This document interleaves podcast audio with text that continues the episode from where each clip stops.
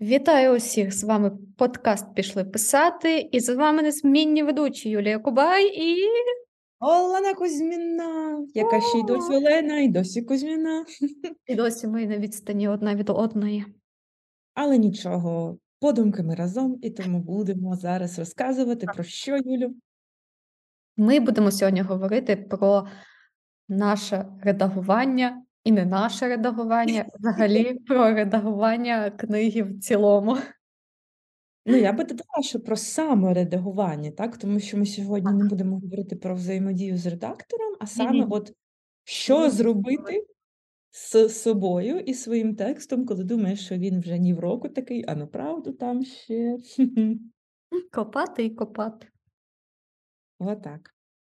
Ну що, розпочнемо з того, чому взагалі редагувати буває доволі складно. Я тут маю зробити такий той комінг, комінг, камінг-аут, що я до лабіринту взагалі вважала, що типу, поредагувати рукопис, це означає половити, ну, такі, знаєте, там, е- історії серії «Третя нога» в персонажі, якісь нелогічності, так, якісь, якусь плутанину там між власними назвами, якусь там плутанину, в, наприклад, в асиметричних системах і, власне, там всякі обдруківки, помилочки. Оце я вважала, що я відредагувала рукопис. Думаю, це без печалі я жила. Я тільки вже, коли дописала рукопис лабіринту, я така, ой-ой, тут, походу, треба трошки інакше працювати. От що всі кажуть про саморедагування.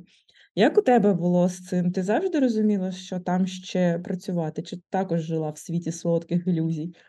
Я ж виходець із фанфіків, угу. А там треба главу випустити, отримати коментарі, сідати за наступну главу. Ти не маєш оцього, цієї можливості повернутися назад і сказати, оць, о, оцей герой, він далі вже точно його не буду використовувати, то на що він на початку? Такої можливості немає. Мені взагалі здається, що це фанфіки, з одної сторони, це така треш-історія в плані того, як ти вчишся відразу з першої глави будувати той світ, який буде продовжуватися і не буде ламатися далі, і використовувати персонажів, які вів на початку, і думати, і бідкатися, що з ними робити. Це якщо ви такий сумлінний фік-фік-фікрайтер. Тому я виходить з фанфіків, і тому першу книгу свою написала так, як вона йшла, глава за главою, і вже думала, що робити з тими персонажами, які вела на початку, чи з тою подією, яка трапилася на початку, чи там посередині десь, і що мені робити з цим. А коли дійшла до ідеальності, то у мене просто проснувся якийсь нереальний психоз, маніяк, я не знаю, як ще це охарактеризувати, який такий, нам треба все переробити. Так це, це просто Андрій сказав. Це ідеально каже. Андрій мене мучив. Міс... Боже, як би це не звучало, Андрій, мій брат, мучив мене руками, а потім Андрій, мій персонаж, мучив мене місяцями. Прийняв естафету, знаєш, такий. Так. Ну що, Теска, давай, тепер я заходжу. Головне тобі тепер накласти Андрія чоловіка, бо це, знаєш, ризиковано. Ні, це буде забагато тумач. Ні, що це я передоз буде. Просто такий аутлайн, хочу сказати, просто пам'ятаю цей момент, коли я не могла написати, в мене був тупик, глухий кут в цьому книзі.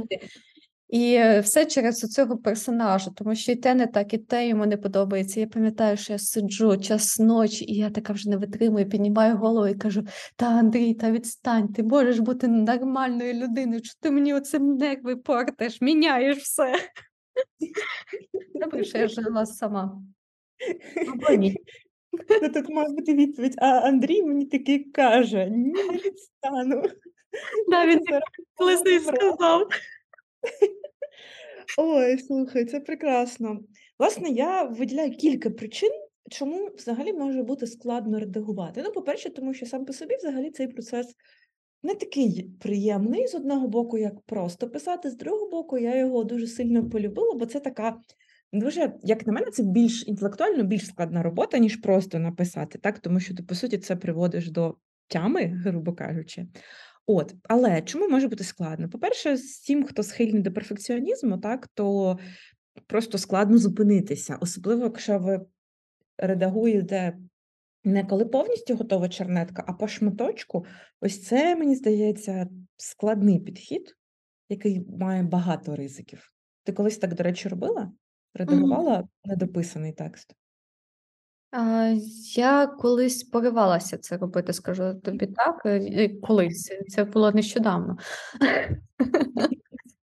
Я, я, я той, хто сідає і пише до кінця, а тут мені в голову стрельнуло змінити тактику. А, скажу так, найтупіша ідея, яка приходила мені в голову, тому що я починаю редагувати незакінчені, ну, закінчила глав, главу, потім написала, можливо, ще одну, і така вирішила їх відредагувати. Ой. Мені, знаєш, тут треба тобі відповісти тим тіктоком, пам'ятаєш, там, де м-м, з усіх оцих твоїх ідей оця була є більша. Оце, оце просто. Да. І в результаті я просто не продовжувала писати далі, тому що я зациклювалася на цих главах і не могла їх відпустити, і просто задовбувалася. І потім така собі кажу: Юля, ти що, вообще? Кинь, ну, кинь це. Іди далі пиши. А мої герої, знаєш, такі встали, руки в боки і такі, а ми ще тут довго будемо чекати, якби, поки ти розголиш. Я ще думаю, що це трошки зайва робота. Чому? Тому що все одно, коли текст буде завершений, є ризик, що щось із цього там тричі чи навіть п'ять разів відредагованого доведеться ще раз редагувати. Тому активуємо лінь. Вона дуже помічна.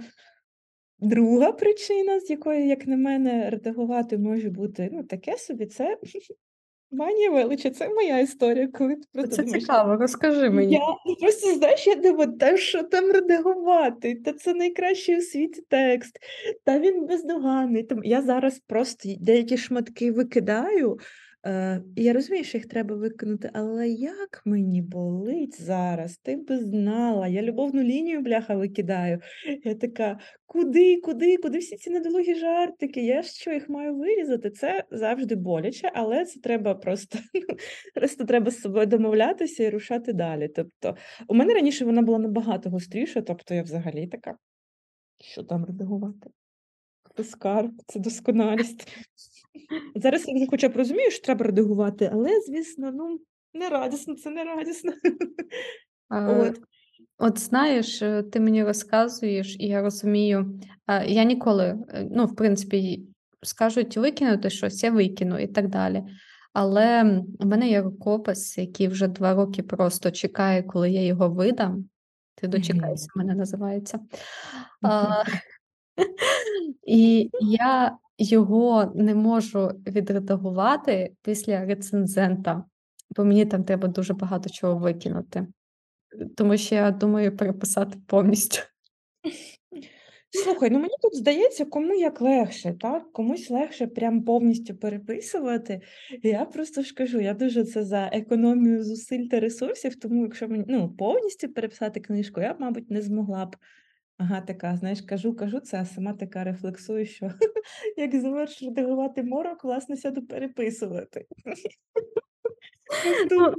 І цей горор підлітковий сяду переписувати, бо там, правда, ну, тобто там прикольна атмосфера, канва, але... От, коли ти розумієш, що дуже класно це канва, атмосфера, класні персонажі, але е, в якийсь момент воно, бляха-муха, все пішло не в ту сторону, в яку непонятно. Кудись воєнним кораблем, походу. І ти сидиш і думаєш, у тебе мало бути наукова фантастика, скотилася в романтику. Коли Юля, схаменись, що ти зробила? Мені так подобається, як ти з собою розмовляєш, це кайф. Знаєш, цей випуск буде про роздвоєння особистості моє. Ну, я пішла тоді, ви там спілкуєтеся, а я спати. Моїм обом особистостям ти підходиш. Ого. Це ми, це ми вам, друзі, підкидаємо матеріал. Мені ця ідея дуже зайшла. Це так мило, я не можу. Звісно, я, я не такої слави хотіла, але це теж прикольно. Я, звісно, хотіла, щоб писали, бляха, фанфіки про ТЕО і МТ, але ніхто, вочевидно, це крім мене, не той, не. Остання причина, згідно якої може бути важко редагувати, це коли намагаєшся редагувати абсолютно водночас усе. І сюжет, і цей ворлдбілдінг, і персонажів, і арки персонажів, світобудову, дякую, і конфлікти, і стилістику, і просто якісь там обдруківки, і ще просто логіку. Ну, от я окремо виділяю ще логіку, таку, знаєте, чисто побутову, ну, із серії, щоб там персонаж не виймав з повітря пістолети, так, Ре, я дивлюся на тебе, щоб там... У мене колись була історія з якимись, я пам'ятаю, дверима, які кочували по, по верхам, ну, типу, щоб якщо будинок стабільний, то він стабільний, знаєте, якщо це не історія про паралельні простори, то двері мають бути в одному місці, хідні, ось такі штуки, і це все різні рівні роботи. Якщо їх намагатися робити одночасно, це біда. Це, як мені здається, дуже складно. Звичайно. Взагалі, перед тим, як сідати редагувати, потрібно, я так розумію, і я так відчуваю, потрібно скласти список поступового цього редагування, що за чим відбувається. Чи ти спочатку редагуєш сюжет, чи ти спочатку редагуєш персонажів, слідкуєш за цим, mm-hmm. чи ти вирішив і просто відредагувати пунктуацію. Але треба розрізняти, що це абсолютно різні якби, типи редагування, тому що редагувати стилістику і пунктуацію – це одне, це редагування. Так, як записала Олена, Editing. Я правильно сказала? Yes, exactly. Exactly. А, а, друге, а друге скаже Олена, тому що я не вимовлю.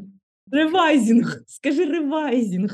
Оцю чудову думку про ці дві штуки я десь почала нащупувати ще з англомовного тіктоку, але остаточно я її зафіналила, коли слухала дуже прикольне відео Влада Сторітелера про саморедагування, де він дуже чітко окреслив, що у нас є два напрямки роботи, і вони якби один передує одному. Цей ревайзінг, він стосується от саме роботи над сюжетом, персонажами, ем, що там ще може бути, світобудова, так, якісь арки, конфлікти, розподіл сцен по сюжету, так, це перша... Сюжети, сюжети і так далі. Так, так.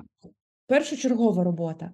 Мотивація персонажів. Це все першочергова робота, а ось, власне, стилістика, якась там дрібна побутова логіка, орфографія, пунктуація, одруківочки. Це все другорядна робота, тому що може так статися, що сцену, яку ми так з вами, знаєте, до, до там пікселя, хотіла сказати, але це дизайнерський прикол, до, не знаю, там, буковки «У» відредагували останньої, так?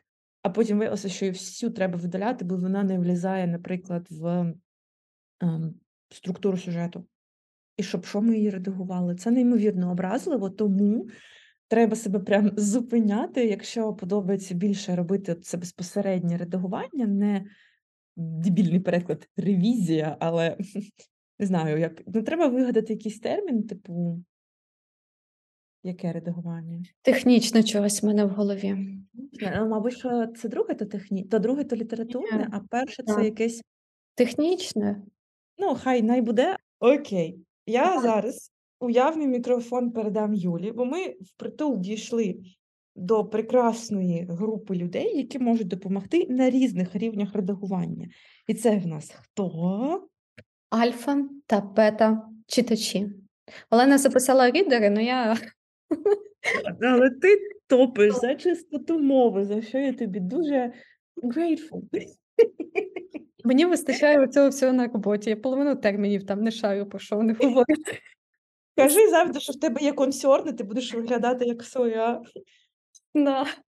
Отже, альфа та бета хотіла про мені сказати, але... Про мені, а я подумала самці. Видно, фізик. Ну, фізик, що в нас? І людина. Видно, фізик і людина, я так скажу. Нормально так. Хорошо. Отже. У нас такий випуск хі-хі виходить. А типу до того всі були такі серйозні, такі серйозні, що я не разу не хіхікала, да? Так? Ти перемогла. Отже, альфа та бета рідери. Рідери, боже, читачі. Олена зробила в мене свою англійську мову. Альфа та бета читачі. Фух. Отже, альфа читачі. Давайте розберемося, хто є хто і на що вони нам взагалі потрібні. Альфа-читачі – це ті читачі, які призначені для того, це, коротше, група підтримки, яка з помпонами стоять і говорять, що все чудово. і дають тобі надію, так. віру в себе і віру Вони в людину. От такий світлий промінчик, точно альфа-промені вашого життя.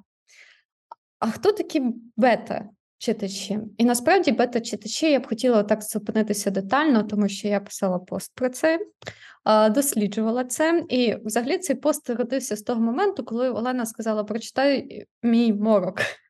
Взагалі, це ти сказала, хочеш я прочитаю твій морок? Не треба. Точно, вибач, вибач, точно. Ти, ой, Боже, знову, та що я на тебе наїжджаю? Вибач. Не знаю. Я просто я. сиділа, переживала, що морок у мене не йде, так. а ти мені запропонувала допомогу. Ти знецінюєш те, яка ти насправді помічна людина. Ну, не помічна людина.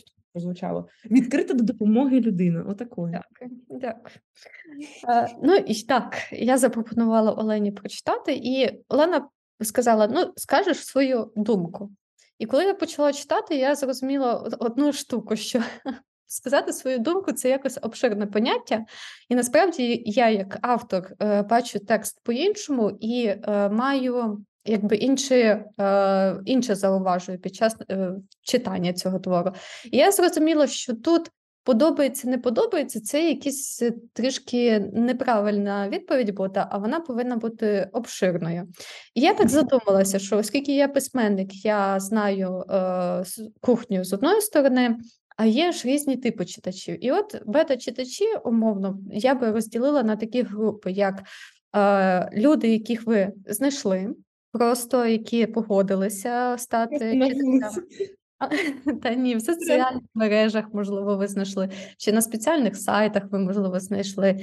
Ось, до них треба ставити е, от певні одні питання, тому що вони, в принципі, вони можуть погано знати цей жанр, бути більш до іншого жанру схильні, або вони просто люблять все підряд читати. Прозвучало не дуже, але ви зрозуміли, тобто вони люблять просто читати.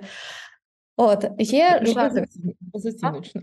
Ми безоціночно, а, типу, так. просто люблять просто. читати. А, є жанрові бета-читачі, які суто спеціалізуються на жанрі, і вони дійсно можуть підказати те, що не вистачає книзі саме в жанровому аспекті. А можливо, вона схожа на якісь схожі книги в цьому жанрі, можливо, вона а, не дотягує до цього жанру. А, ось вони на таке більше схожі. Письменники, вони бачать абсолютно по-іншому, і вони можуть нормально так конструктивно підійти і сказати, слухай, отут тебе просідає, тут у тебе темп збився, отут у тебе е- арка персонажа пішла в якусь невідому сторону. А ще вони можуть сказати, що ти молодець, і все дуже добре. Я, я зрозуміла, натяк. Власне, цього не вернути, знаєш. Є просунуті читачі, які, е, бета-читачі, які А, от, як же ж правильно сказати, начитані читачі, знаєш, як надивлені дизайнери. Ну, вони більш такі, знаєте, суто спеціалізуються на бета-читацтві. Тобто з їхніми плечами лежить не один десяток прочитаних книг, які вийшли в світ, можна так сказати. А, вони... Вони теж, вони, вони не так, як письменник сприймають це все, але вони теж можуть дати набагато е, такі ширші відповіді, ніж, до прикладу, звичайні читачі. І е, інша категорія – це такі фанати, ваші фанати,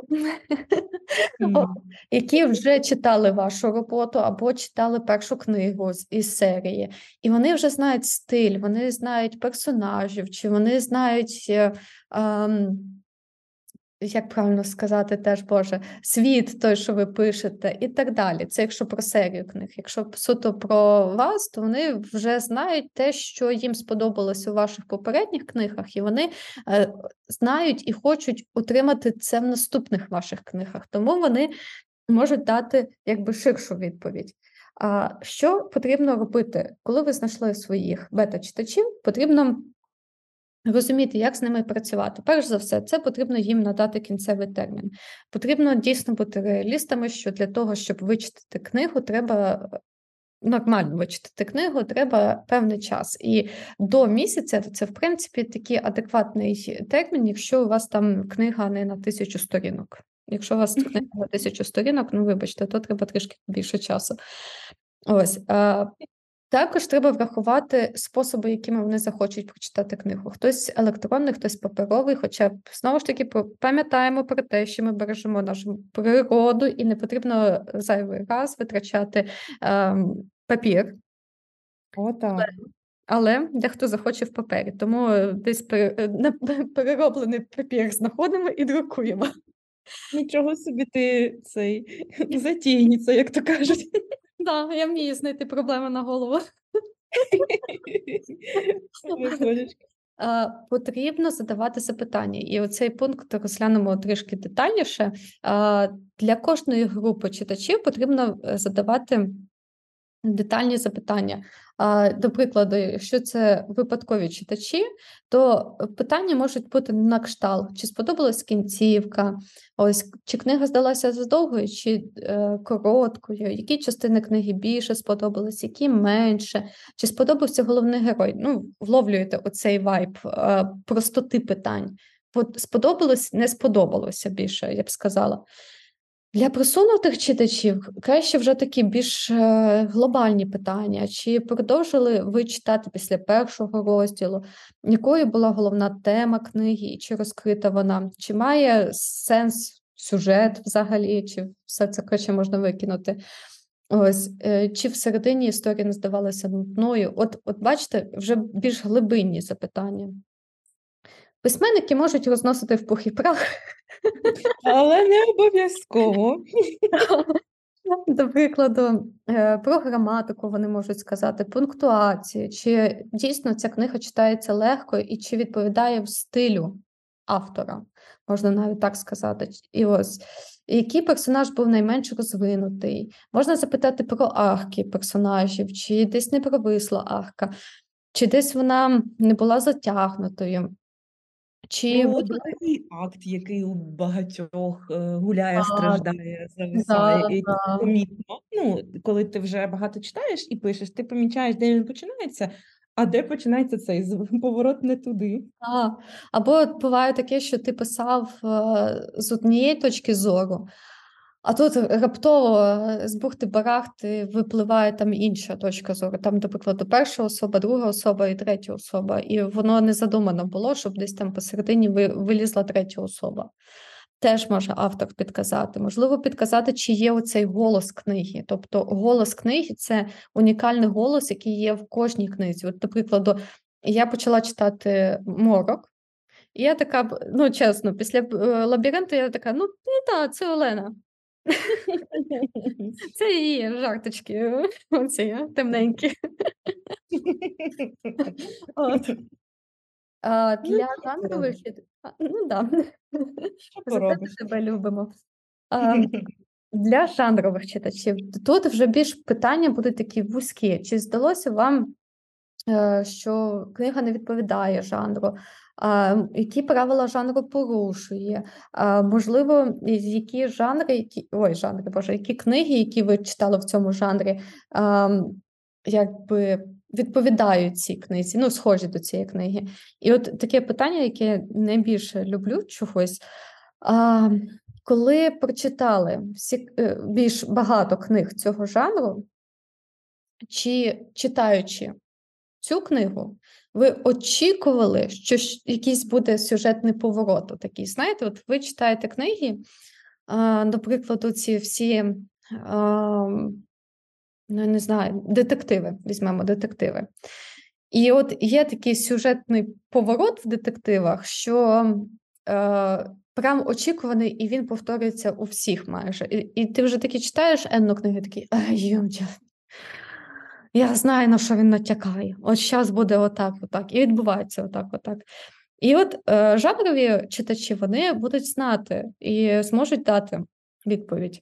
Ну і для фанатів, чи збігається написана з попередньою книгою, книгами, чи вон, чим вони відрізняються, ось, чи повноцінно розкрит, е, книга продовжує попередню сюжетну лінію, чи прочитали ви наступну книгу серії і так далі. Тобто все те, що турбує, чи, до прикладу, друга книга не відрізняється від попередньої по стилю. Адже, от я не знаю, деколи читаєш продовження серії, і ти такий, я не впізнаю. Що це було, так? Що це було, да. І найголовніше в роботі з бета-рідерами, я вважаю, те, що не потрібно вносити всі правки водночас, ну, відразу. От прийшли вам, якби, відповіді на всі ці запитання, ви сіли, дивитеся і такі, ну, зараз я внесу. Ні, не треба. Прочитали і пішли на роздуми. От, пішли думати, чи воно варте вносити, чи не варте. Все ж таки ви автор. Юлю, Юлю, дай скажу щось. Я хочу дуже сильно звернути увагу от на що? На такий аналіз цих відповідей. Тобто спочатку зібрати їх усі, а потім визначати тенденції. Наприклад, якщо з десяти людей дев'ять відмітили якийсь момент, його дійсно варто виправляти. Якщо є про один і той же якийсь, наприклад, момент протилежні коментарі, я би його ігнорувала, тому що це просто дуже добре показує, що далі буде у відгуках, так? Що будуть моменти, які викликають прям полярні протилежні реакції, і це неможливо, покращиш відповідно до когось одного, ну все, до побачення, так? Тобто однозначно звертати увагу на тенденції. І я би ще б е, звертала б увагу на свій емоційний від, ну, відгук на відгуки. Там, де е, ти з усім, там, де ти дійсно погоджуєшся, одразу можна правити. І там, де прям таке прямо бурення, такий прям протест, що треба подумати, чому.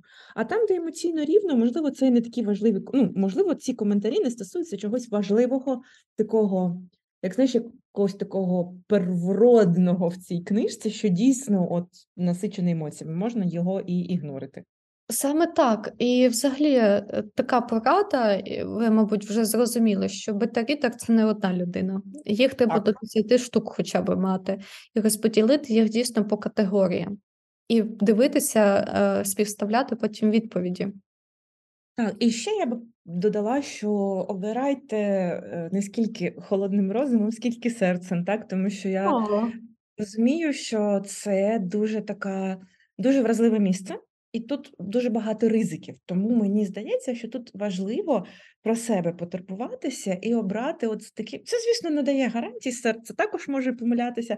Всі ми колись це відчували в своєму житті, але все-таки ось цей вибір приймати так не... не максимально розсудливо і холодно, а також от думати, чи тобі хочеться, чи тобі буде комфортно з тим, що ця людина скаже, а також бути свідомим тому, що як би там ну, добросердечно не вибирати цих людей, все одно можна почути щось, що буде робити боляче. І якось треба себе до цього морально готувати. Е, відрощувати товсту шкіру. Знаєш, я багато так про це рефлексую, це трошки не про саморедагування, але я зрозуміла, що це не, за, це не єдиний варіант, так, тому що я розумію, що, ну, по-перше, просто не виходить у мене, принаймні, по-друге, її неможливо виростити вибірково, мені здається. Типу, якщо я вирощую її відносно зворотнього зв'язку, я також втрачаю можливість якось більш тонко та емоційно сприймати світ, а відповідно далі писати. Тому, що я обираю, просто давати собі максимум турботи та підтримки, а не шкуру. Ось якось так. Кожного, я маю, хотіла сказати, що кожен має свій підхід зробити відносно свого характеру і своїх сприйнят... свого сприйняття. Якщо так підсумувати, тому що зараз якось таке, здається, трішки сумбурно, що коли віддавати якісь альфа-бета, промені літають, їм що треба давати читати, я би а, трішки так внесла би ясність, як взагалі відбувається процес редагування. І я би а, все розподілила по таких кроках. Ви завершили рукопис. Молодці, я вас вітаю, це вже такий, знаєте, хороший знак.